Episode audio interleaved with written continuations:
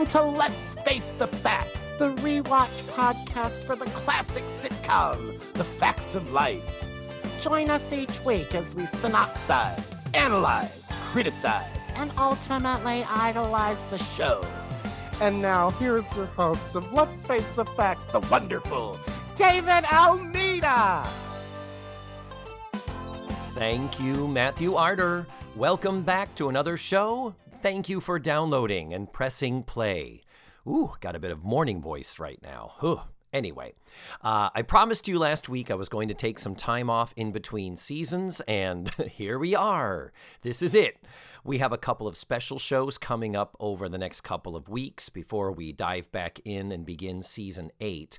But at the last minute, I decided to add this one into the mix because I thought it would be fun to revisit the very first episode of the show. On Halloween, which was the third anniversary of the podcast, I thought I hadn't listened to the pilot in a long time. I'm not sure if I've ever listened to it since the, the first time it dropped.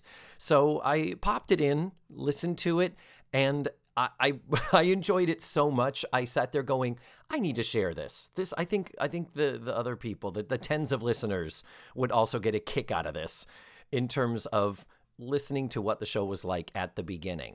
And surprisingly, you're going to find it's not that different. It's it's really incredible how many things are sort of already there that we didn't know were already there. There are comments and observations and stories that we would go on to repeat dozens of times. Uh, I think the chemistry between me and Matthew was was already very apparent, and uh, it was just uh, so much fun to kind of think back October 2018 when this whole journey was beginning. Uh, if you can get past my constant apologizing for the length of the show, then uh, I think you're going to enjoy it too. show length wasn't that wasn't that cute when I was freaking out if it went over an hour? Oi. Now, one thing that has evolved a little bit is my sound editing skills. So I did pull up the original files and I was able to tweak the levels a bit. And actually, I think this is a uh, better, cleaner listen than if you were to go back and listen to the original post. So um, why don't you consider this a digitally remastered uh, Criterion collection? Of uh, what we all know will be considered someday a classic? Yeah? Okay, sure. So, now for you to enjoy in its entirety a rerun flashback to season 1, episode 1 of The Facts of Life called Rough Housing, which had an original air date of August 24th, 1979. Let's face the facts for the first time with Matthew Arter.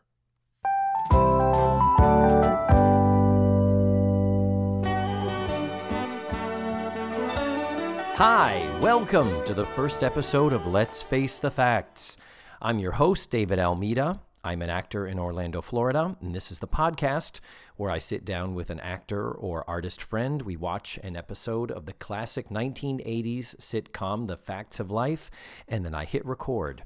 We synopsize, we analyze, we hypothesize, contextualize, and very often criticize the show. This hopefully leads to other sidebar conversations about anything and everything entertainment, and hopefully you find it entertaining too. My guest for the very first episode is my friend Matthew Arter. He's a local theme park actor, a drag performer, a comedian. I've known him for almost a decade now. We've worked at some various theme park attractions together. I've been a fan of his Carol Channing tribute show and his drag alter ego, Carol Lee, who hosts Twisted Sisters Bingo at Hamburger Mary's in downtown Orlando every Tuesday night.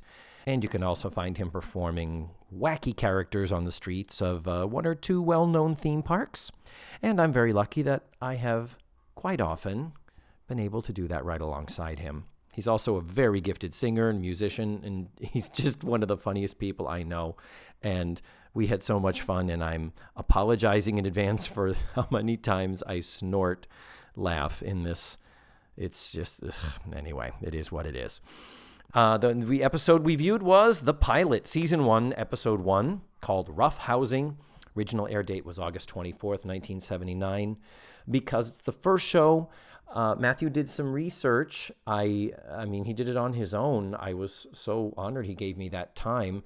And as a result, we made a very deep dive, a pleasantly deep dive uh, into a lot of stuff around and about the show, but not about the episode itself. It's kind of just getting things started and ramping it up. Do not let this episode scare you away that it takes us almost 35 minutes before we start actually talking about the show. I promise in the future we'll get into shows a little bit better, but uh, a little bit more uh, quickly. And um, this is just a one time thing. Maybe at the beginning of each season, we'll kind of do something like this. So, without any further ado, here we go. Let's get it started. Matthew Arter. So, here I am in the studio with Matthew. Oh, sorry, I didn't know you were going. I'm going. I'm We've already started. oh, We have just finished watching season one, episode one, the pilot, the one that started it all. Heaven bless. uh, well, it's it really wasn't as terrible as you would think, was it? Uh huh. I mean, I, I, you, what you, you think of it, and you're like, oh, that was terrible. But then when you watch, it, you're like, well, it's not that bad. Yeah. I mean, it Not was okay. terrible. Knowing what was to come, if it was this show and there was nine years of this show. Well, and that's why I think it's important to get a mindset of what was going on in the world at that time. And I believe Matthew has come prepared and did some research. I did. You did. Now, you know, I, I listened to the My Favorite Murder podcast and they talk about how, oh, we thought we're just we're just two chicks talking about true crime. Let's do a podcast. And then they went, fuck, we have to do a book report every friggin' week. And so uh, I'm glad I, I have no desire to do that. You've done my work for me. Well, I feel like this kind of research that I did was was um for the whole season. You know what I mean? That's fine. Like maybe I'll do this level of research for season two. Maybe. You know what I mean? like the premiere of season two, just to find out Yeah. what was going on. Maybe I need to have you back as the premiere as each season progresses. that would be great. I would love to do that. So So talk to us. Okay. Let's journey back to August 24th, Yeah. 1979. seventy nine. 79 when I was Not even eighty. Huh? Not even eighty. No. Seventy nine. Yeah. Now, granted only 4 episodes of this show aired in 1979 Yeah. There were four of them? they were filmed when? in the summer Seventy nine. of 79. What I'm saying is though this we call I call this a 1980s sitcom because Sure. from of 201 episodes, 4 of them came out in 79. It's the 80s. Yeah. culturally didn't really become the 80s till about 83 But that's Okay. america talk to me Well, first of all, it's important to know. Obviously, it's a flip. It's a spinoff of Diff'rent Strokes, different strokes which was only at the end of its first season. yeah that's So we'd only had one season of Mrs. Garrett, and fucking NBC was like, "We fucking love her. Get, her out of get here. Get her a show Get her off this be sinking ship."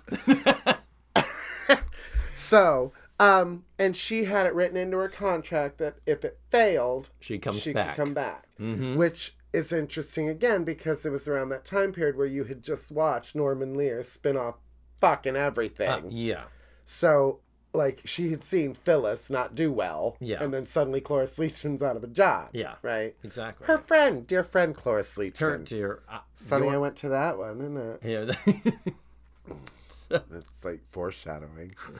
Um, Oh. so they thought it would be a good idea to do a female version of Welcome Back, Kotter. is that what this was That's what this was. oh no A girl's answer to Welcome Back, Kotter. but but a private school priv- a privileged private upstate new york school versus an inner city was welcome back Kotter, new york or was it like yeah, chicago or Philadelphia or something. was I, I should Boston, Baltimore. it, it wasn't Boston. I know. Where was it? I don't know. Uh, whatever. Okay, Google. Okay. Where was, um, Wait a minute. so, um, so that's what the idea was, right? That was Um, the concept. Okay. Wow. This I did not know. So continue. so NBC was in the shitter at this point. oh, point. number. F- it was. It, there were only three networks, and it, was, was number four. four. It was that bad. And it's so funny. This predates the 80s and 90s, particularly the you know, the 90s when suddenly Must See Must See Thursday happened and I mean NBC ended up you know, but yeah, in the 70s ABC was the giant. They had the Happy Days and Laverne and they it's funny. They had the popular shows. They had the Happy Days, Laverne and Shirley, Three's Company, Love American Style, Charlie's Angels, Six Million Dollar Man. CBS had the critically acclaimed shows. They had the Norman Lear shows. Yeah. Well, All in the Family was number. I bet you CBS. CBS had the Mary Tyler Moore show. They had the Carol Burnett show. I don't know. That's research I did not do, and I do not care to do.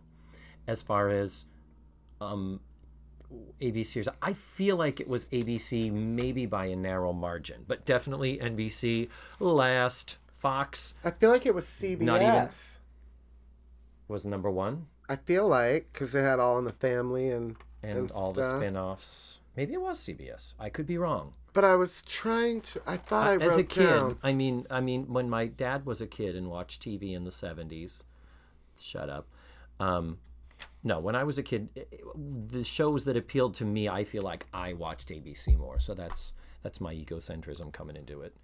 Damn it, I didn't write down, and I did look it up. so nbc was I last didn't write place. down what NBC's big shows were. oh yeah. It was like little house on the prairie maybe? Um, like they, was- they were surviving on like certain shows, and yeah damn it, oh, I, have I I seen could i've seen a documentary and i know what you mean yeah. But like I mean, they were up against shows like um their opening night on ABC was Fantasy Island. Yes because saturday which huge hit. yeah huge And their premiere episode against Fa- Facts of Life premiere episode is where Eve Plumb plays a swimmer that was paralyzed in a car accident and comes to the island to get fixed. um, well- Peter Graves plays a, a clothier who is down on his luck and wants to kill himself so his family can have his his um, insurance. Meanwhile, over on CBS is the Incredible Hulk, oh another, I guess, at the time huge. Oh hit. yeah, as was yeah. Um, they had Wonder Woman. Seventy yeah, seventy nine. Wonder Woman was were wrapping itself up at this. In this episode, David Banner befriends a rock star named Lisa Swan, eh, who's being dominated by her manager. so I'm gonna turn into a green dude and beat him up. So you had the choice between Eve Plumb in a wheelchair, David Banner with the 1979 rock star, or Mrs. Garrett, Mrs. Garrett. everybody's I mean, favorite from Diff'rent Strokes. yeah, I mean, not even a season. She has to have her own show. on a show with, with, uh, uh, and the subject matter is lesbianism. So yeah, the how opening. could this not do well? I, it, it had nowhere to go but up. But let's can we can we we stop a moment? It managed to, by the way, because it was 74th in the race. yeah. Go ahead. that yeah Stop we'll, a moment. we'll, we'll talk about um later about how literally the show lasted it made it into a second season literally because the brass at NBC said it's easier to fix a show we already have Correct. than to try and create produce and Yeah. build a show from scratch so it was just again we are in the shitter we have no money to produce a new show what do we got to lose? what exactly? really? It was exactly, and and who would have thunk what it would eventually bring? But let's go back to Fantasy Island. Okay. these are the sidebar conversations I hope to have many, many of Yeah. over the next 200 episodes. What the fuck? Well, That's all I have to say about fantasy. What? The? It's like, um, you know, oh, what? What's this dude's here? Well, Tattoo. He has always wanted to climb the tallest volcano in the world, and it happens to be here on the other side of the island. and he has no legs.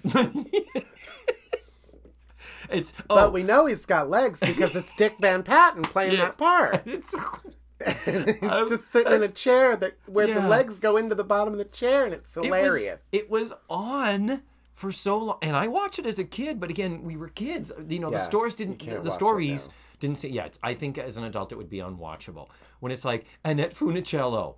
She is a ventriloquist, and she is having trouble separating the personality of her puppet from her. Who beats her? Yeah, who beats her? And so then they bring, you know, like Mr. Roarke, you know, like your fucking travel guide can do. brings your marionette to life, and it's Yeah. Barbara Bach. Yeah. And they never really explained how he had these powers or Yeah. anything. Yeah, Ken Reed, who does another podcast that I greatly admire, he says he's like I'm because I am 100% sure Mr. Roarke was the devil, even though they dressed him in Well, white. there's that theory. There's I, I There's I'm that not sure I could disagree. Fantasy Island is there's a whole theory about it where it's, That it's hell the or seven purgatory. lev- layers of hell. yeah. Oh. Yeah, it's like people have way too much time in there to think that much into Fantasy yeah. Island instead of important things like facts of life. We have our priorities, Clearly. bitch. We don't need no stinking guest stars. Yeah.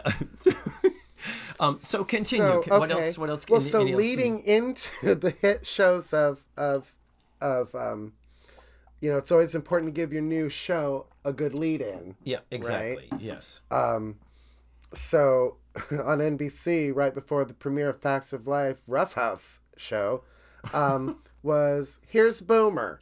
Here's Boomer, the dog show. Yeah, the dog show. And It was like Highway to Heaven for but with a dog. like this stray dog comes out and just goes from town to town helping people. And some it was like Batman level stars on as guest stars every week. well, that sounds like the Incredible Hulk, though, because that's technically what what. Is that what he Oh, that's right. They He would just- walk into the next town. Yeah, he just walk into the next town and meet the next poor shit upon soul and help them out. Yeah. That's so. And get wow. Here's Boomer. And um I remember that. I never watched it, but it I was do like remember. the TV version of Benji Yeah. is what he was. Okay. And you should really um include a link to the opening um Credits. credits of Here's Boomer. I will do so because the song is just upon. awful. I it's I celebrating. I do fact- do requests It's for celebrating the fact that here's Boomer theme. Okay, that is happening. All right. What else? Anything else you want to add to that? oh, and it's and it's out, and the show that came on after it was the wonderful Pink Lady and Jeff. Oh no! That was the that was NBC. that was the ten o'clock. oh time my god! On a Saturday night on NBC. Oh no! And that was directly up against Carol Burnett. No, Carol Burnett had just gone off. Carol Burnett went off in '78. yeah, it would have been up against Family, Family. Probably. The Sada Thompson, Kristy McNichol, Mork and Mindy. Mark and Mindy. Was the big Robin, one. Robin Williams. He was good. On Wednesday night, CBS did the Wednesday night CBS movie of the week. hmm Which So- was uh, Ju- Julie T. Portrait of a Teenage Runaway. Correct. Or um, Um, Yeah. So, like the other shows that were popular throughout the week at the time was like Laverne and Shirley was still going strong. oh fuck yeah! I Um, never missed an episode. WKRP in Cincinnati. a little more grown up for me, but I did little watch more it and up for enjoyed me it. too. Um, Hello Larry, Oh. that steaming bomb from McLean, McLean Stevenson. Stevenson. Daughter played by daughter Ruthie played by J- actress Michelle something. She's one of the Real Housewives now. She's married to the doctor on Botched, and she's one of the Real Housewives of Beverly Terry Hills. Kim Hatcher? Kim Richards. Oh, Kim Richards played the daughter, and- and she was hilarious. She was a funny child actress. Benson, Benson, spin and off also of Soap. the Spin-off. wonderful Stockard Channing show. the the the. You The mean Stock, Sto- Stockard Channing Just Friends? No, no, I see. I see where you might find yourself confused. Um, Stockard Channing. El- elucidate me. in Just Friends was the show that was on the season before Uh-huh. that they hated. That yeah. So again, want to just bring this shit back, but let's give her a new name. okay. Um, her new her neighbor, played by the same actress in the same exact role, a new name. um, it's gonna kind of change her life a little bit. Like she's um, she's now completely divorced Uh-huh. instead of going through a divorce. okay. But she's a different character. It's kind of, So so like they the basically- Lucy show to I Love Lucy. Uh, uh, it's like we get it. You're or- still Lucy and Apple. yeah, or the Lucy show into here's, Here's Lucy, Lucy, into exactly. oh okay. So the Stockard Channing show was the reboot, and it had the same theme song. um, and and was she was so fa- I mean Grease was 1978 and that's all she, she had done, though. it- I mean she had done a, a, a fuck ton of stage work and was very respected. But Grease mm. catapult. I mean, Stockard Channing was Yeah. huge, and rightfully so. She is amazing. I've never seen a better performance of a 32 year old Yeah. playing a high school senior. Yeah, I was so worried. She was the oldest. so worried about getting pregnant. I'm like, she can't get pregnant.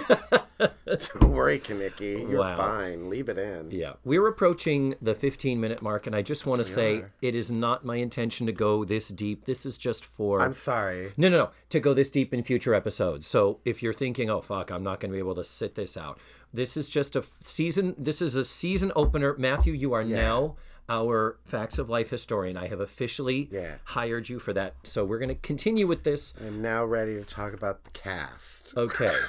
are you ready? well, But anything else? talk like about Kim? Field's 10 auditions, and then we'll move down the list of. She's the only black girl that auditioned, apparently. Really? That's what they said. Tootie wasn't written to be a black character, but she was the only black girl that auditioned. Wow. Can you imagine that? Yeah. And she was almost not hired because she was too young. She is 10 years old Yeah. on this show. And one of the reasons why they put her on roller skates, not just because they were racist, but also because they were literally thinking, how do we make this little tiny child taller and look like she belongs in this throng? And that's exactly what the, the tactic was. But she was a very decorated um, commercial actress. Um, Yeah. On, I got to find the Mrs. Butterworth commercial. I remember her very distinctly. "Mm, Mrs. Butterworth, I love you. And the animated Mrs. Butterworth going, oh. so I'm writing a note, Mrs. Butterworth commercial. I'll put this up on the on the blog as well. Um, okay, tell tell us uh, what else about the girls.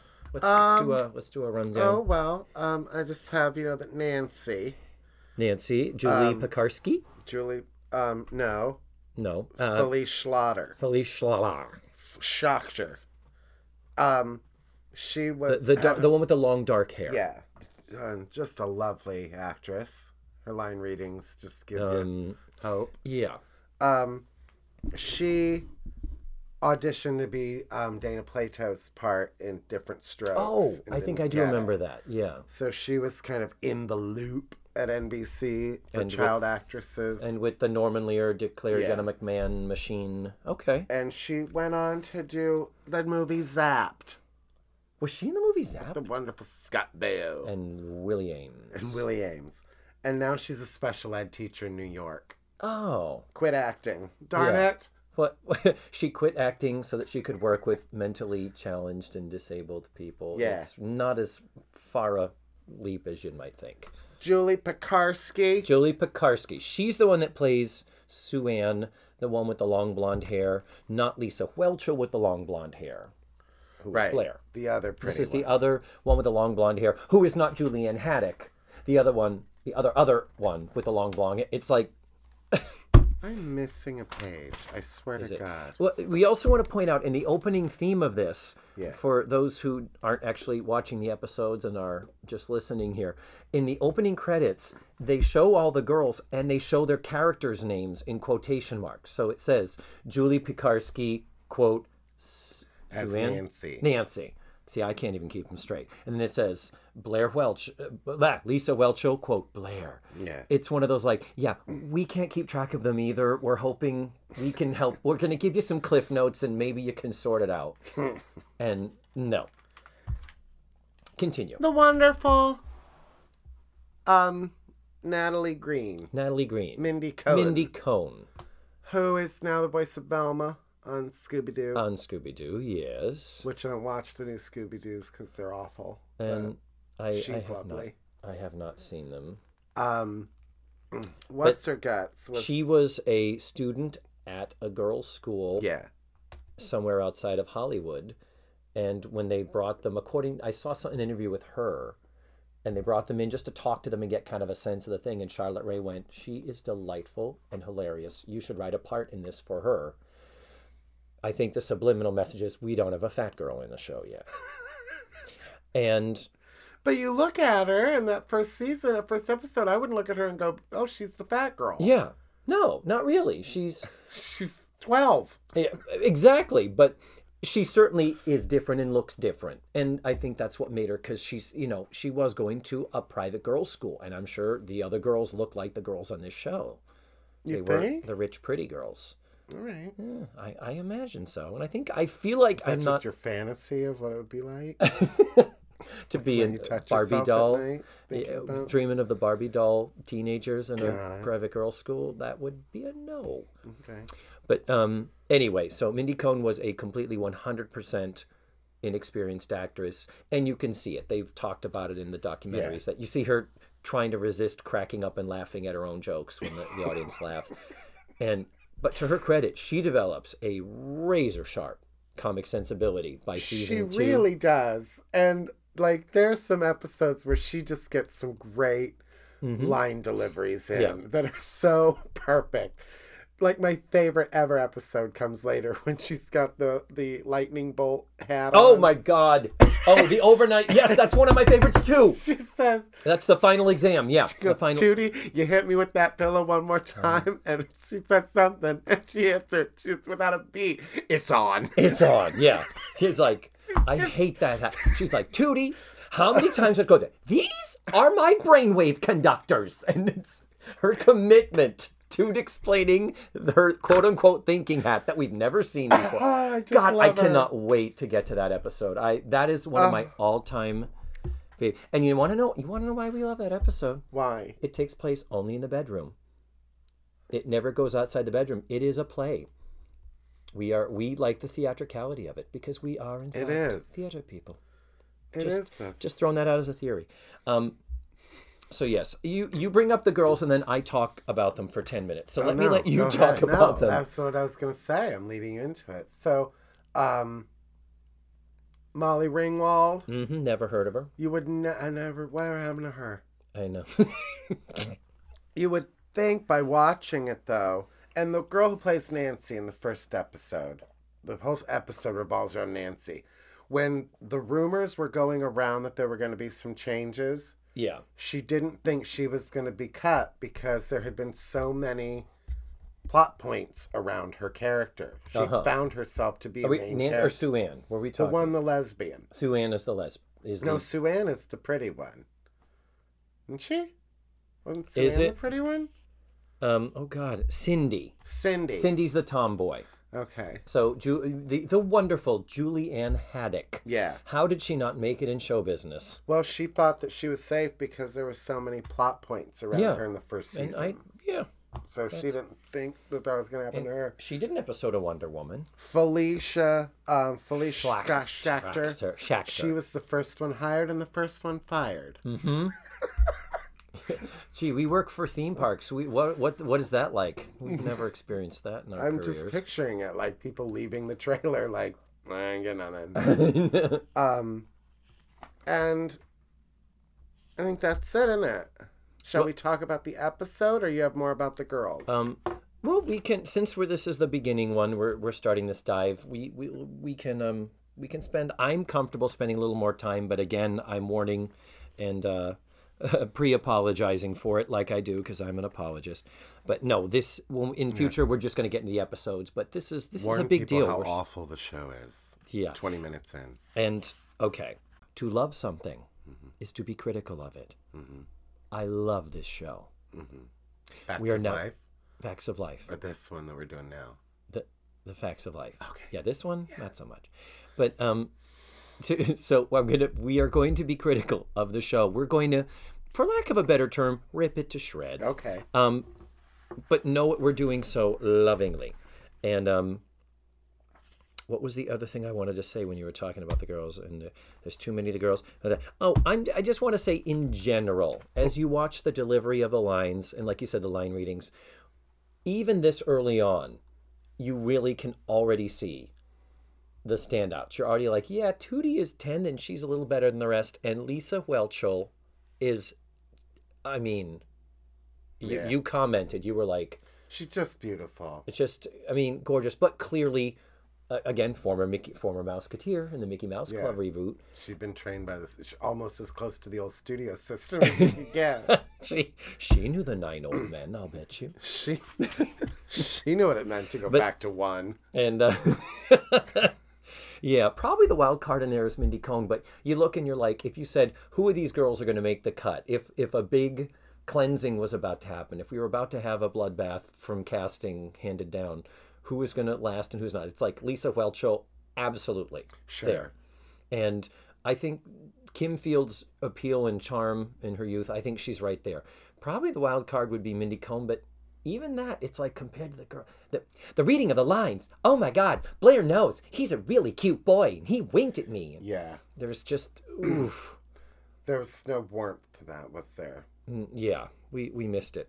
Uh, uh, we it was a little bit lacking. Anyway, it's fun to be at this point of revisiting the show and starting this journey and going back, going, wow, Yeah. where it where it journeyed to and where it morphed and switched and uh, it's it's really bizarre. And sadly, these episodes, these first thirteen, this is going to be a slog because they are not good.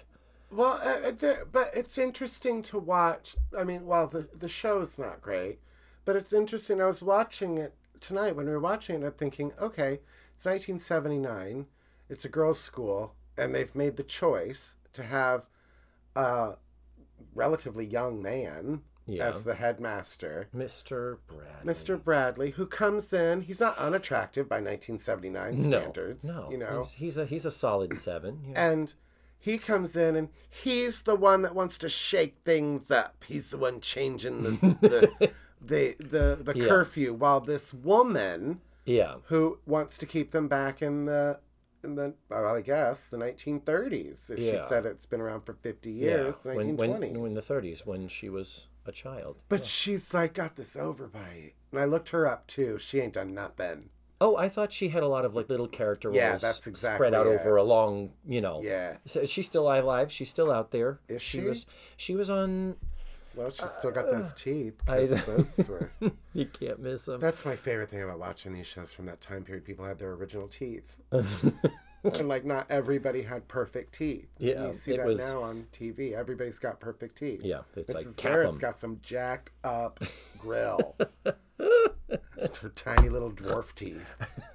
Dwarf teeth. All right, so we're getting into the episode Sorry. stuff now, and um, we will we'll come back to this whole Mr. Bradley thing, and and again, you're watching it going, dude, you're not long for this world.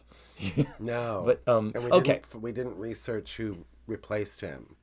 Yeah, there was a Or later, was but it- we don't need we don't need to know that. We're let's live in the here and now. Let's live in the moment. He's the Um, headmaster right we now. we start with the original version of the theme song, and it's actually a longer version of the original theme song because we have the extra credits for the Diff'rent Strokes cast because we got to make sure we get that tie-in. So in the opening credits, Conrad Bain, Dana Plato, Todd Bridges, and Gary Coleman all have a credit like they're on this show. Or, or does They it say special guest, star? guest stars. Are they? Are they, they are special guest stars. But you have to imagine that they're trying to promote this show as best they can between here's Boomer and Pink Lady and Jack. They're like, we're saving our friggin' network. Our work So- next. they take their one other hit, diff'rent strokes, Yeah. and they put in the in the fucking TV guide that you bought every week. Mm-hmm. Yeah, it- with special- yeah. advertisement in there that says "Facts of Life" with everybody's favorite Arnold. Yeah. It's gonna be on it, so you gotta watch. It's and we did, and America did. No, they didn't. It was seventy fourth in the ratings. Somebody did. Um, okay, so we start with that. The opening, uh, s- this version of the opening theme. Sung by the girls. No, That's what it said. no.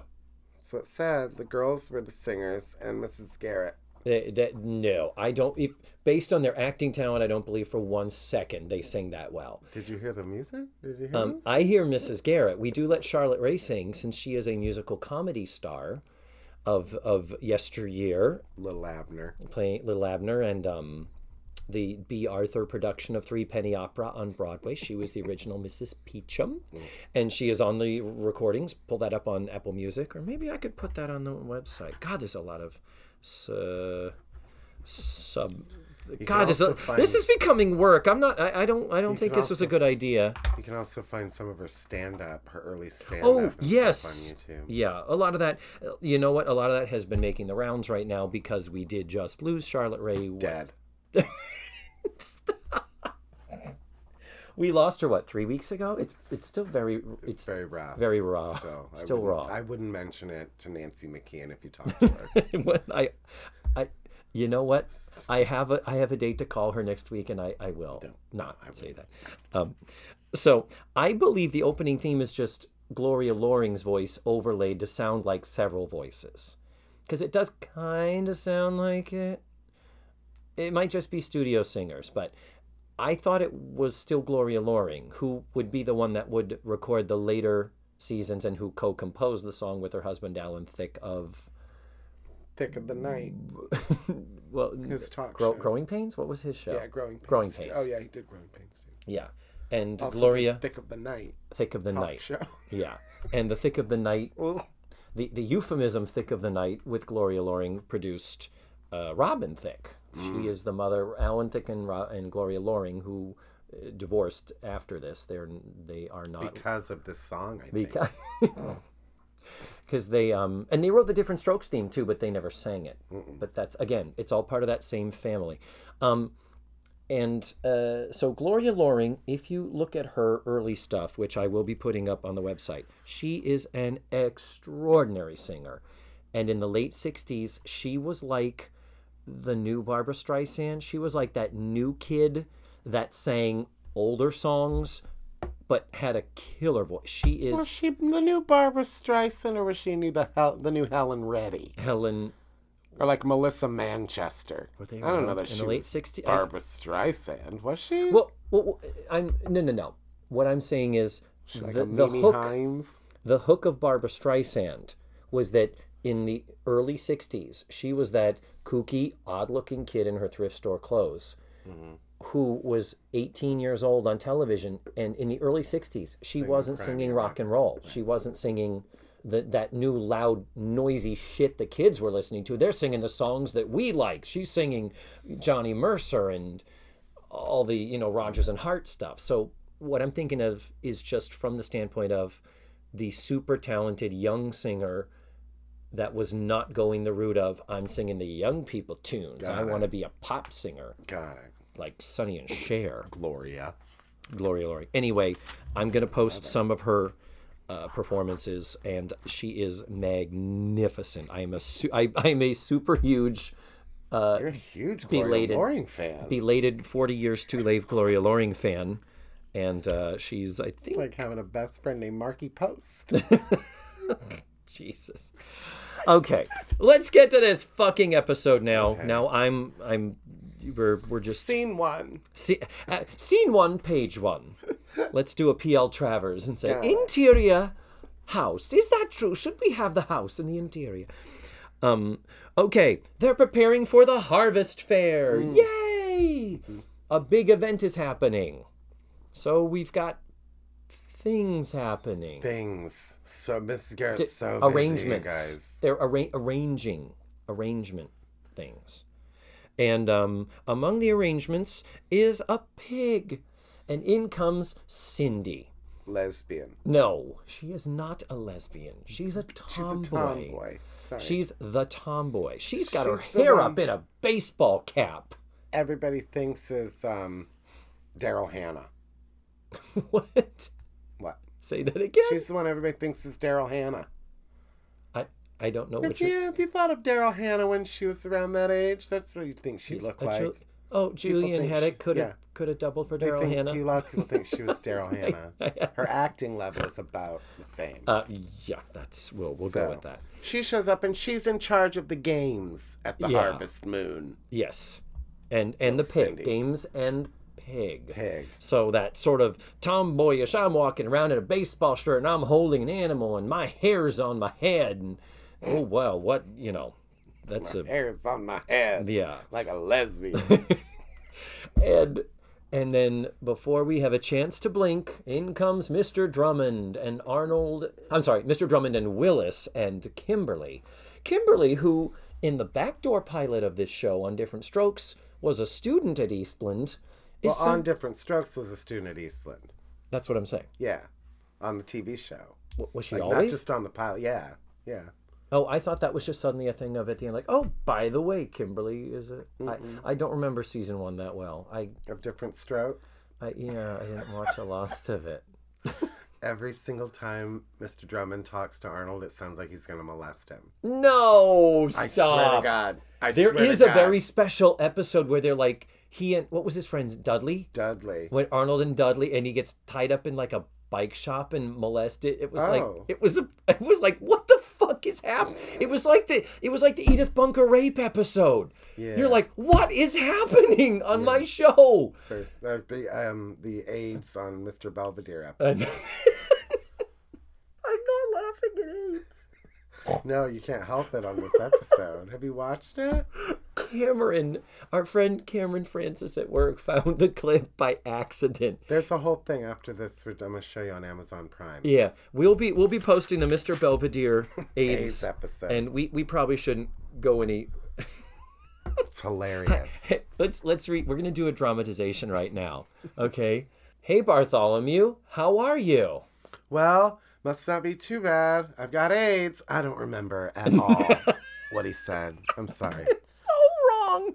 It's So Mr. Drummond inappropriate. shows So up. bring back to Mr. Drummond, and and uh, the, they show up. And, And oh, he, so he makes a point of mentioning her contract.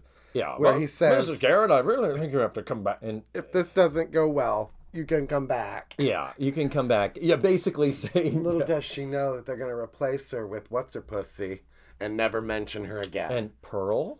Pearl was the third one. The second one was the little, the, the little, the little silver-haired one that was Yeah. Aunt Iola on All in the Family. Belle. Belle. No. Belle was on Alice. Belle. That was Diane Ladd on Alice. Yeah, I don't remember what her name was, but she was the little tiny one with the huge waddle and the hair on the top of her head. She was Aunt. She was Edith Bunker's Aunt Iola. And that that episode, because every episode of All in the Family was a was a message episode. That message was, uh, "Oh, she's alone. We have to ask her to live with us." And she's like, "I got a boyfriend, and we fuck." Oh. You know, it was it was one of those what old people fucking. Eh, what is happening? My world's. I've entered crazy town. You know, was that was the thought process when people watched the uh, um, Edith Rape episode. Yeah. Like, what? He's hard for Jean Stapleton? no stop. I don't understand rape. No, rape is not. oh my god. So, but everything builds up to. So we've got to talk about Mrs. Garrett. Mrs. Garrett, you can always come back here. You know, so I can mumble through my lines to you. Um, You sound just like Conrad Bain. and it's like he's here. It's like he's here. Yeah, I watched a lot of Maude too. Um, finally, it all builds up to the arrival of Gary Coleman. That's really what all of this is all about. This is the thing we absolutely had to have in this episode. Gary Coleman, otherwise known as Arnold, NBC's hottest star he was he was at the time. It was like having Michael Jackson on your show. it was he was the cast of Friends of It his was. day. It was he like was all Jerry six. Seinfeld walk on. it was exactly he was the he was the Sarah, Jerry Seinfeld of the time, and I will say, God, he is adorable. You really cannot discount No. the cute factor that because of his stunted growth, for whatever reason they say is or not related to his kidney problems when he was a kid, but he is so fucking cute. Keys button. And he is. We did look up his age. He is 11 years old here, so he's actually older than Kim Fields. Yeah. But he's Because just he looks five. He's, he's exactly, and that's like, could there Did be? they ever establish was he playing five? No, Or was he was he like no, no. Eleven was, and just stunted growth and they just never mentioned it? yeah, no. They did. They did do an episode where he went to a doctor, and it was kind of a when am I going to start to grow? When am I going to start to grow?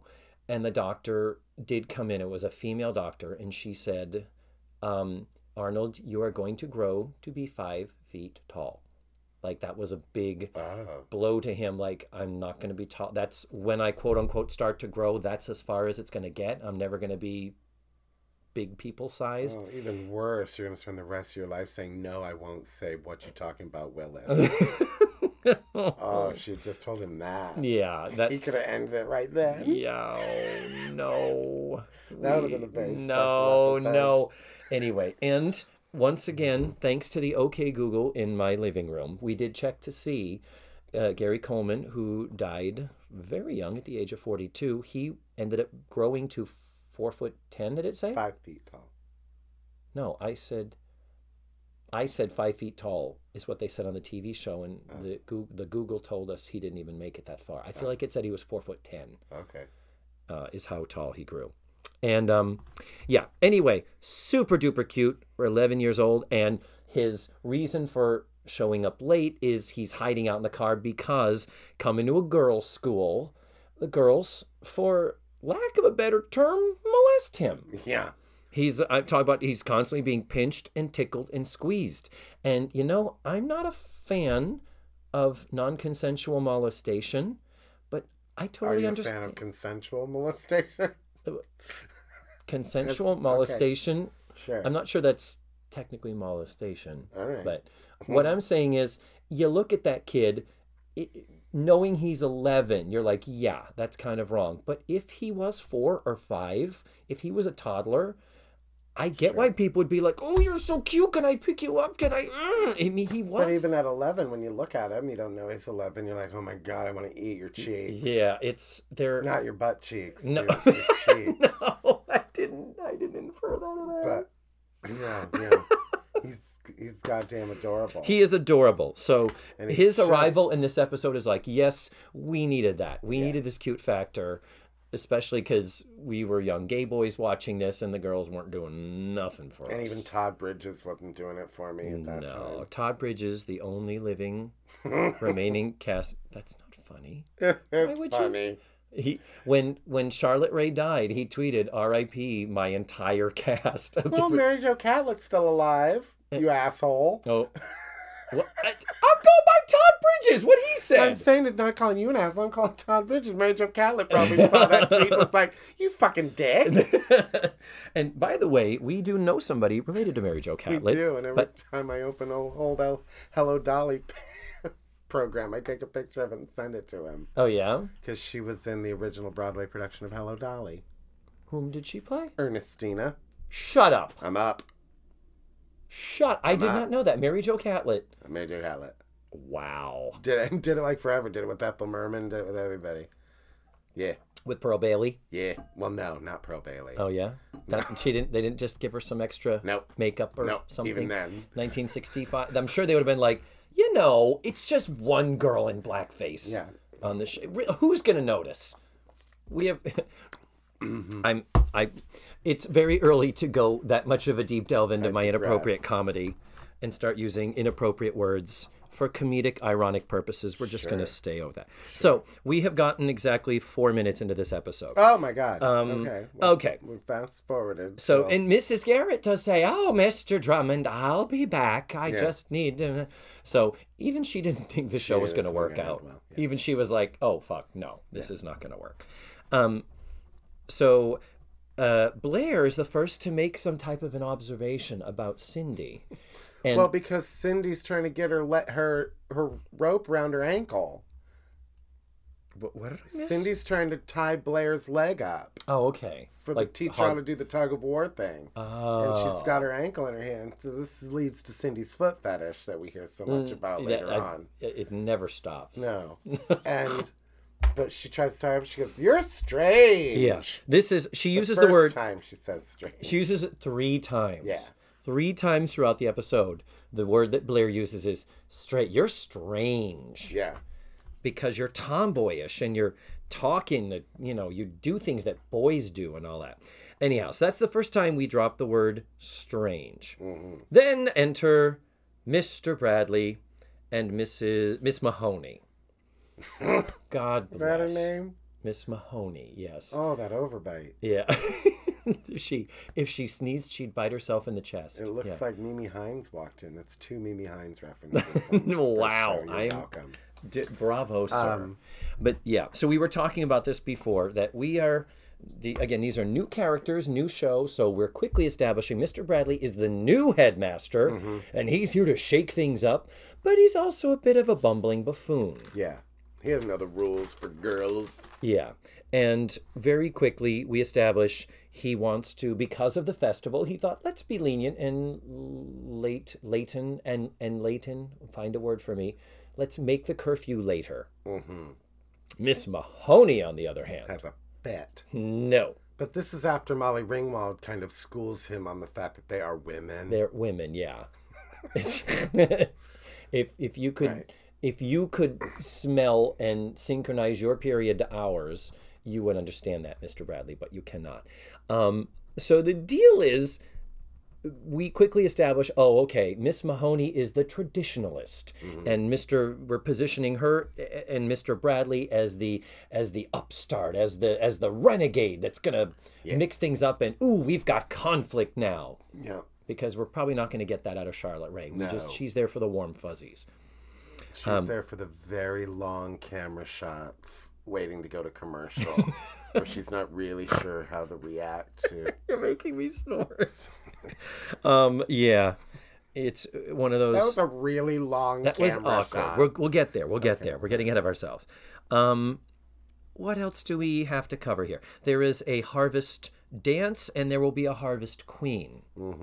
And Blair has previously been voted harvest queen. And when it is brought up that, oh, perhaps Cindy would like to compete for that or go to the dance. Mm-hmm. And she's like, well, I don't have clothes because all I have is jock straps. Or mm-hmm. whatever. She's mm-hmm. uh, so they quickly come up with a oh and natalie makes a comment i have a dress that you could borrow. My mom bought it for me and it was the wrong size and well i grew out of it before i could grow into it. Yeah. that's probably the closest thing to a fat joke they ever do because mindy cohn herself and this is absolutely something to commend it they never did a show about natalie being fat there was never No. a fat thing or a you know a an outfit she couldn't fit into or whatever. They never ever treated Natalie as the fat girl. She was just one of the girls. Just was. Yeah. You could see it. And that's like and in this era 79 to 80 uh 88 it's like fuck that was not a that was not a good time for fat women No. and um, yeah, well, we we find more of that in episode two as far as pretty shaming, and we'll we'll be getting into that next episode. Um, so we once again refer to Blair calls S- Cindy strange because she thanks Sue Ann for helping her to get ready and molest her. and says, "I love you." Yeah. While she's in mid hug and mid orgasm, I think. I, I She's don't humping think, her. I don't think she's climaxing. okay. I don't think so. See, not at The all. alarm clock didn't go off until later in the episode. Yeah, ex- oh dear. So then, um, uh, Mrs. Garrett, romance, Arnold, girl problems. Okay, so from this we now go to the next scene, which is up in Mrs. Garrett's room, where she has a sewing machine, Sure, she does. like you do. Well, she's, what else is there to do? There are only three channels. She's she's a den mother. She's a den mother. She's a den mother who also has the credentials to be a nutritionist. We find out in Yeah. in thirteen more episodes. Yeah. like like you do. I, Yeah. I'm you know I'm a housekeeper. I clean toilets. Yeah. I I'm qualified to watch girls at school, and I'm qualified to create a menu to nourish our children. And she made a pretty low cut dress for um for for Cindy. well she was she was altering Natalie. It was a Natalie dress, remember? yeah. So she was altering it to Okay. fit her. But in this scene, she's talking to um We find out that Miss Mahoney Miss- ain't got none Miss in a while. Mahoney, and they have positioned. I know. Get yourself off the floor for this shocking twist that is Miss Mahoney and Mr. Bradley, who are at complete odds with how they want to run the school. There also might be a romantic spark there for them. yeah. So, wow. If I can think of a less appealing will they or won't they arc, I I think this would this would qualify. I, I can't think of one less. Uh, uh, no. And just you, you think they're working really hard to keep so many people employed. Uh, like in this first season, it's like, oh, like the writers had to be like, this isn't worth it. Yeah. Like we don't. Can Yeah. we stop writing for these yeah. two? I need to. It's like. f- what are we fuck, gonna do with them? we- Just okay, get rid of them. Don't here- explain it. Yeah, here's the first of draft of the episode. Half of the characters don't have lines. It's like we can't. It's like, and oh. this was, and I'm. We're gonna let's. Okay, another little sidebar. This is before the day of A story and B story. This is where, I- I believe, till its last episode, Facts of Life was a show where we had one story per episode. Rarely did we ever. Maybe we did later on. Very minor little Yeah. mentions. Yeah, but t- I mean, not like to the level no. that Friends and Seinfeld, No, no. not where TV evolved as a medium. This was one story, one episode. So it's like we have one linear. Golden Girls kind of the same way. Like there would be a mention of a side story, like Sophia's, you know. Yeah. like, yeah. It would like yeah. Yeah, and of course the challenge. Sophia's got a job and she's got a reason to walk through the kitchen twice in the show. Uh, yeah, exactly. I mean? Yeah, but it wouldn't had be. We'd never see her at the job. Yeah. Yeah, there were Friends episodes where they never saw each other. Like Right. there's one where Chandler's locked in a kiosk for an ATM, like it won't unlock, so he's stuck in there with a pretty woman. And the entire episode is how does he talk to this pretty girl? And that's the whole thing. And then we cut over and, you know, Rachel and Ross and Monica are doing their thing and then Phoebe and Joey are doing another.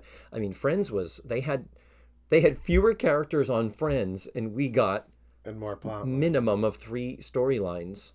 Hmm. Which I mean, watched Friends. what? You never watched Friends? I was supposed to be. I was. I auditioned for it. You did? Lisa Kudrow got the part. She did. She slept with the directors Oh no. and the camera guy and the script guy, Stop. and Ross and Rachel. They Wow. abused. At the same time. Anyway, so I'm going to point out the fact that A story, B story was not a thing here. So they had one linear story, seven girls, Mrs. Garrett, Mr. Bradley, Miss Mahoney, and in this episode, we also had to have lines for Mr. Drummond, Yeah. for Gary Cole, for, for Arnold and Willis. It was like, holy fuck. Because we're paying them overtime to do this. they're getting they're the best paid ones on this damn. They are. Gary Coleman is gonna break that. We can't use Gary. We have to. His salary is double everyone else's combined. It's true. It's true. Um, so we yes. So uh, yeah, back to the whole. We have too many.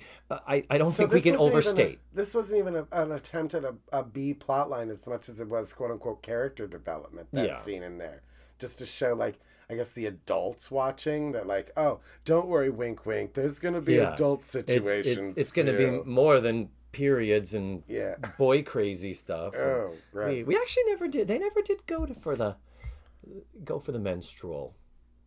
I don't think, and probably for the better that they didn't. No, Um, that was that time that Mrs. Garrett asked Blair if she was riding the cotton pony.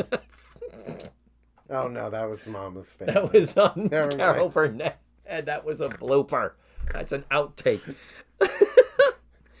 so, um, we go to um, uh, Sue Ann and Tootie. It's like, oh, good, we can have two girls come in and tell Mrs. Garrett that Cindy is upset and in a room. That's lines for two more of the girls. Yep. So in comes Sue Ann and Tootie on her roller skates, and they're like, Cindy's upset and she's in a room. So Mrs. Garrett goes in to her room to be again what Charlotte Rae does best. Charlotte Rae is so I'm I'm not being ironic here when I say when it comes to the nurturing, motherly, holding it close to my bazoom.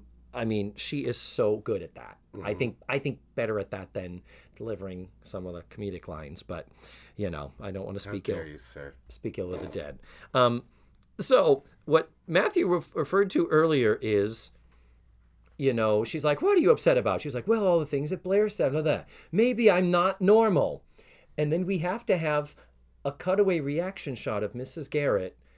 And then we need to hear the, the dubbed in clap of the audience and the slow fade to commercial because they faded out back in these days to Yeah, commercial. it for wasn't days. for and so it's a long clap and a long fade, and therefore Where the writer's like, we got nothing. this is gonna be a thirty-second unedited. we shot. have an, an, an uncomfortably long shot of Charlotte Rae just standing there blinking slowly.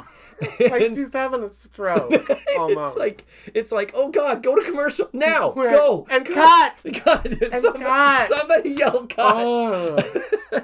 like when she's done, she put her hand on her face, like massaged her face. Like I've been holding that forever. Yeah, it's bad. So we were watching the DVD of this, of course, and it fades out, and then it immediately fades back into a close up of Charlotte Rae's chest and her punching her hand in the the, the baseball, the the boyish baseball glove that Which you have to wonder, Charlotte. Was the irony lost on her? Or was she like, punching the glove. we're gonna talk about lesbians I'm gonna punch this gonna mitt. punch this I'm mitt, just yeah. gonna get my fist in this mitt. Yeah. I have to wonder if she was like the director was like told her what to do and she's like, You want me to talk to this girl about lesbianism while I'm punching a mitt? Yeah. Okay. It's like okay. Come on. Okay. It's yeah. And then she says, "Well, Mrs. Garrett, all I think about are sports." And she says, "That's not a thing that girls are into." And Mrs. Garrett goes, "Oh, Au I can think. I can think of girls like Billie Jean King, like Martina Navratilova. No, she doesn't say Martina. she names some other. How shall I say? Um, handsome women. yeah, some strong women. Um, gee, crap! I started to write them down and I didn't. Um, but yeah, Nadia again, Comaneci. Nadia, Nadia Comaneci, who who was straight, had a, Sure. had an affair with a married man, and kind of went off. She But was the Lindsay. Lo- she was the Lindsay Lohan of her a time. Romanian. Rom- So, yeah, she was Romanian, so, so not gay or European. feminine. Yeah. probably had a bush the size of a, oh. you know, a macrame owl. Oh dear. So then we talk about Cindy is like, "Well, I'm 14. Why am I not into boys?" And Mrs. Garrett says, "Well, my my wisdom story. This this entire series is going to have a a never-ending barrage of bad Charlotte Rae impressions by myself and all my guests. But hunker down, kids. Yeah. I wish it were better. It, it is what it is. And she, it's something like, I remember a time when my mother said, Oh, there will come a day when your time clock will start ticking. Mm. I'm making the punching movement because you mm-hmm. do that when you're Charlotte Rae. And then you'll grow, and I got curvier and curvier. Mm-hmm. So just give it time, and your, your time clock will start ticking when it's ready. And I'm not sure that's a positive message. Why do you not think that's a positive message? The idea is, oh no, there's nothing wrong with you. It's just the normal part of you hasn't kicked in yet. Ah, okay. You see what I mean? As opposed to saying, so what? Gir- there are girls who are into sports, and there are girls, and there are some girls. I mean, this was 79. She's not going to say there are some girls who like licking the cooter, and you could be one of them, and that's totally fine. And you'll have no problems over the next couple of decades of your life. No, I'm- that's- say that. I'm aware that's not going to happen, but th- the idea that there's there is a subliminal mm, or not so subliminal message about, uh, honey, you're just not there yet. You're just you're. I, I don't know how to say it better. The normal part of you Yeah. will kick in. It's going to happen. That's a good point. You're gonna stop liking sports and Yeah. all you want to go. Yeah. And it's like, but no, not all girls. But you do. have to wonder because when they got the pop culture award on the TV Land show, the the TV Land Awards, Yeah. they gave them the pop culture award, and Charlotte Rae went up there and said, "All my girls ended up straight," and she meant like none of them went to jail, none of them. Oh, went to okay, But yeah. she said, and she's got her yeah, finger meaning out, not like Diff'rent Strokes. Yeah, yeah. where I had a bunch of hooligans. She's declaring like, "All my girls ended up straight." And you can see the cast behind her, like Geri Jewell behind her, going, um, Ooh. I forgot Geri Jewell's gay. Yeah. I totally forgot that. Yeah. Oh, we'll get into that in the. I think you. I, two. I think you need. See, I want you here to do all this deep dive at the beginning, but I'm not sure. I, I I'm not sure we could do the cousin Geri episode without you here. oh, But anyway, anyway, like a guest spot. we could do it. I, I hope you'll be a frequent guest. Um, I hope everybody will be a frequent guest because I'm afraid I'm going to be doing this alone when I discover I don't have as many friends as I thought I did. Shut your face. Um, okay, so Mrs. Garrett dispels her advice, and Cindy feels better. She holds the dress up to her and lets her hair down. She's like, "Oh my God, I do look like a girl. I'm gonna be normal." Phew. Um, and then we come back downstairs. And Mr. Bradley comes in saying he's going to have a talk with Cindy and continues his stammering, bumbling stupidity. And in this one, Mrs. Garrett But thwarts it. charming. There's no malice in it. He's Agreed. Charmingly. That's you know what? That's true. He does not. There, there's not arrogance or bluster about Like, Mr. I feel like I remember him being a dick when I think about the first season. But now that I watch it, that episode again, so I'm like, there was no, Mm-hmm. No. malice in him. No, it's true. He was. He, He was, was just a- benign. Yeah. Yeah, he wasn't. Yeah, I'll, I'll give Like you he that. had a good intention of going over and having a good a talk to this girl. To He this girl to tell her not to lick the cooter. Um, He was gonna make her really hate Dick. Yeah. and so, um, since Blair was the instigator, since Blair was the one who started this downward spiral, let's let me let you explain what happens next. Well, what happened was Blair is all done up and just gorgeous. Gorgeous. God damn. Just if I, if I had looked like her in 1979 when I was 16, uh, Blair would have had eight kids by I season five. like I would have been at the free clinic every weekend. she is. I mean, Just I beautiful. mean, no yeah. wonder Joe fell in love with her the minute she took her motor co- motorcycle hat off. But No one.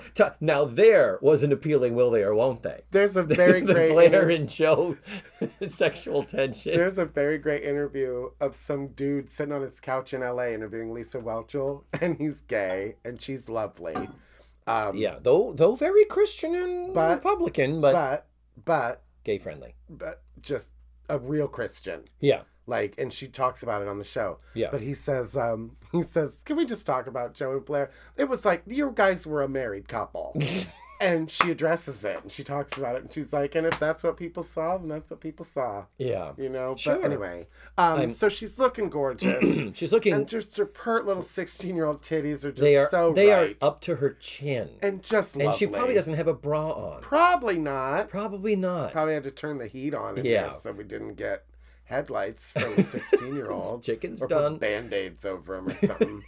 But she's and got I this. want to reiterate: we are two gay men, so it is not Yeah. misogynistic or inappropriate that we are pointing out I how make it very clear. genuinely beautiful she was. Like Lynda Carter and Oh my- Lisa Whelchel were the only two women I actually like thought about in that way. You- oh, see, I never thought about them. Other oh, than I wanted to be. I mean, I was aware they so were- bad, I was aware that, and I had I had a Farrah Fawcett poster and a Lynda Carter poster. but I didn't know what it meant to be her boyfriend when I Yeah. thought these thoughts. yeah, you thought I- you get I to do her like, hair and Yeah, we get to hang out, and she's gonna spin around, and I get I- to wear she, outfits. uh, she, I could, she could take her clothes off, and I could put other clothes on her. Right, and I could dress her up, but So- she's just gorgeous. she is and um, she's Mrs. Garrett. Mrs. Garrett calls her a slut.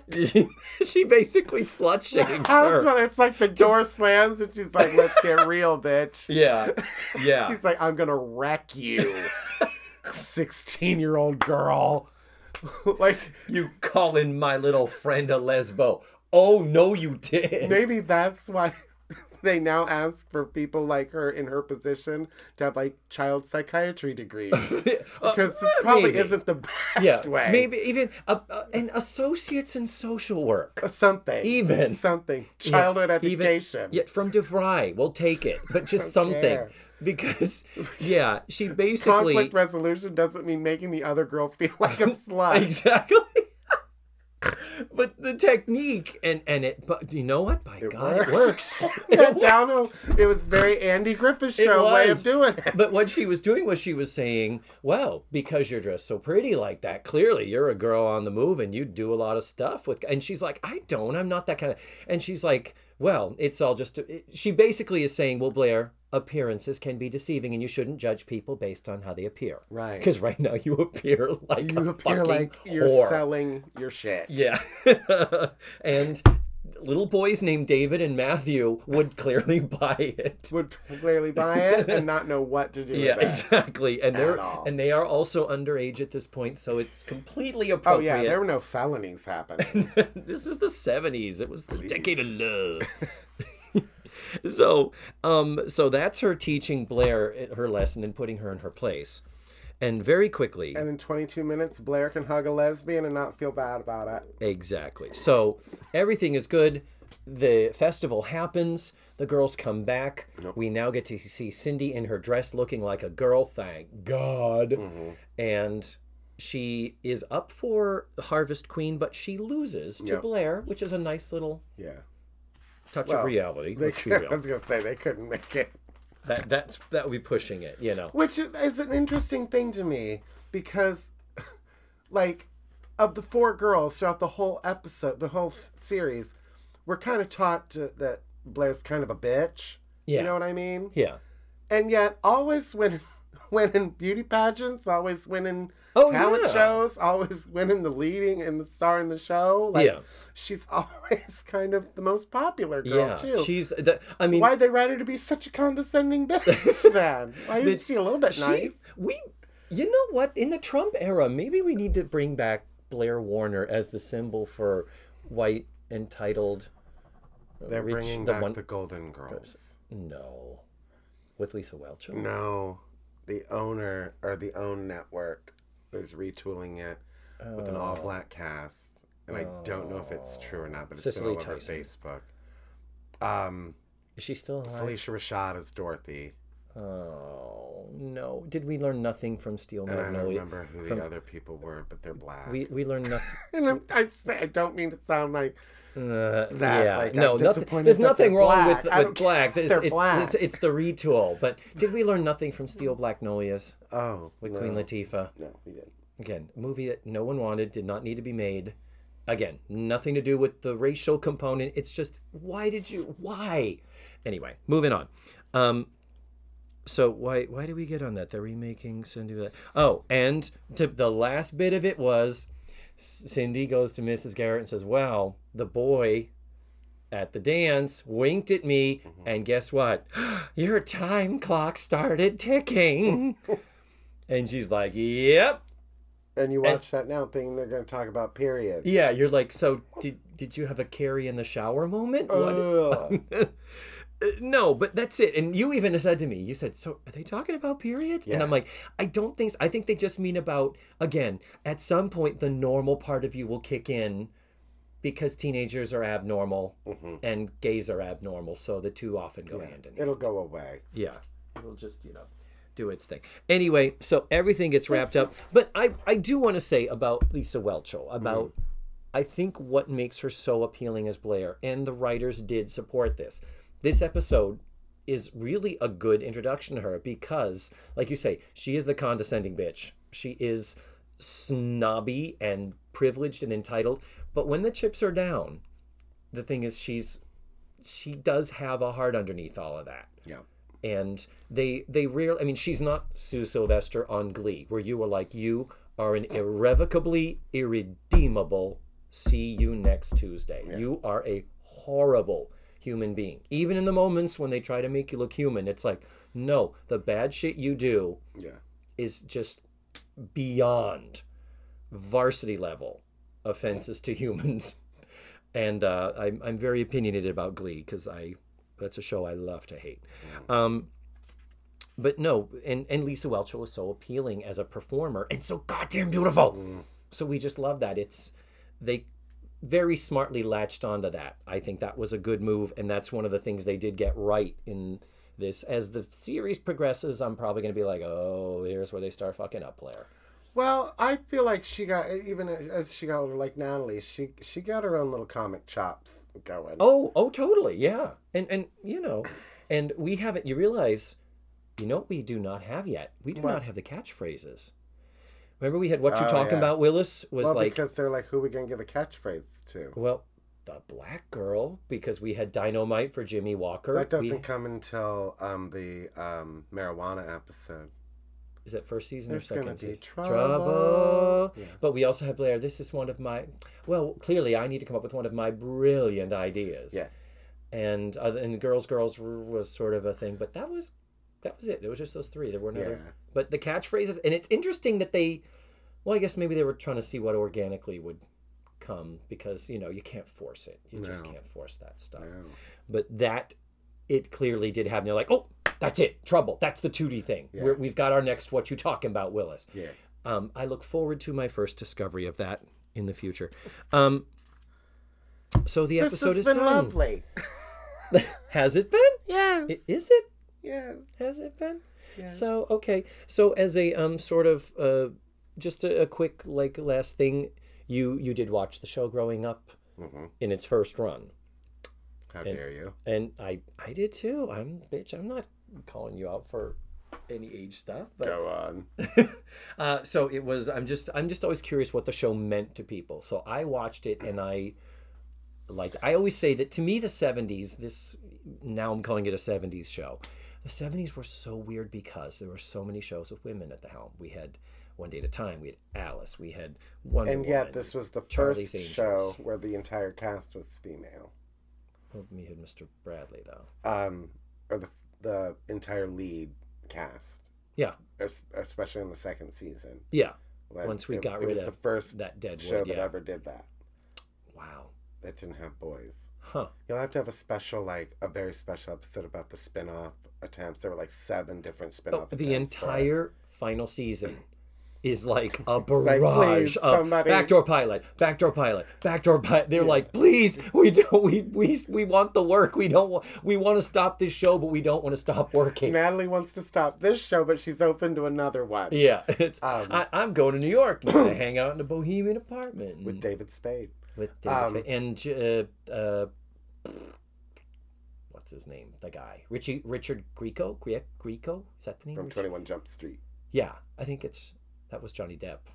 Richard Grieco in that too? I don't know. Yeah. well, Um, so what did facts of life mean to me? yeah. Now this is where I have my Blair moment. Yeah, have your Blair moment. Um, I had zero friends, Hmm. so my world Mhm. revolved around TV Mm-hmm. and um, my imagination. So Mhm. I was Same in here. my head.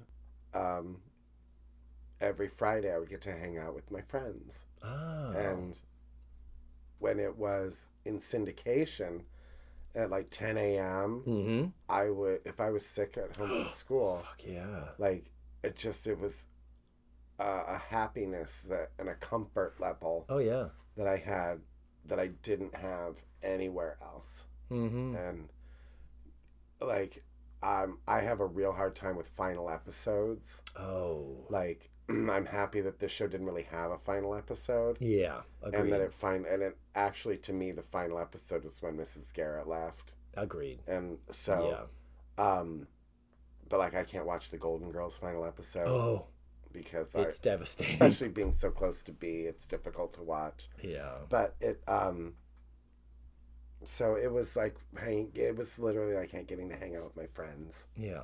well, I totally, I absolutely feel that. I was the same way. I, again, I, I'm going to go out on a limb and say I would assume you were not a very athletic child. Mm, no, Yeah, I was not either. And so, because typically the boys played sports and stuff in my neighborhood, and I did have two friends that were neighbors, but they moved away when I was probably, you know, second or third, maybe third or fourth grade.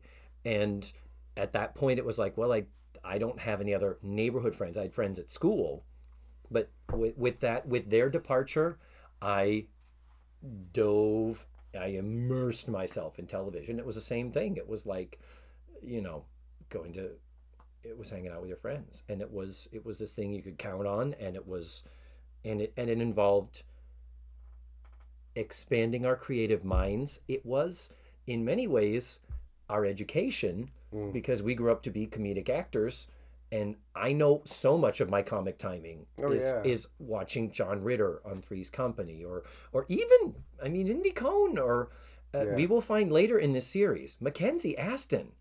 He is fucking awesome.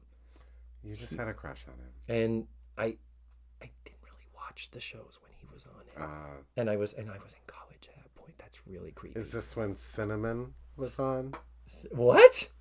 Remember when Cinnamon was No, on? I, ugh, I oh my god! I you dread up by this I time. dread when I oh have to. Oh god! The episodes of this covering seasons eight and nine are I know. fun. I I know. I'm. It's funny. I'm You to hunkering do 'em all down. in one season. I'm, show. I'm hunkering down on season one. Like this is going to be the slog. I forget Oh. eight and nine are going to be. It's gonna be tough. Wait till Natalie loses her virginity. Oh, I that one I can't wait for. To Snake. to snake. Oh, What was? Oh God.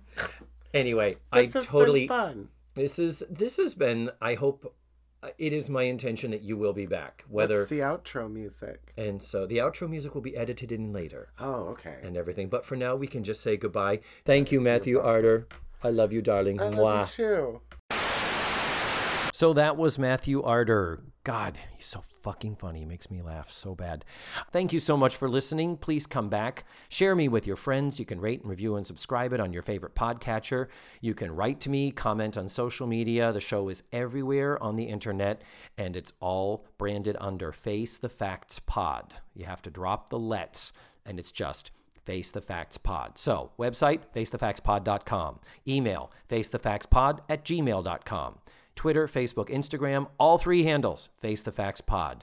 Next week, I'm back with season one, episode two, Like Mother, Like Daughter, with my guest and my good friend Martin Kunz. I hope you will join me. Thank you so much for listening to this show. And remember, the facts of life are all about you.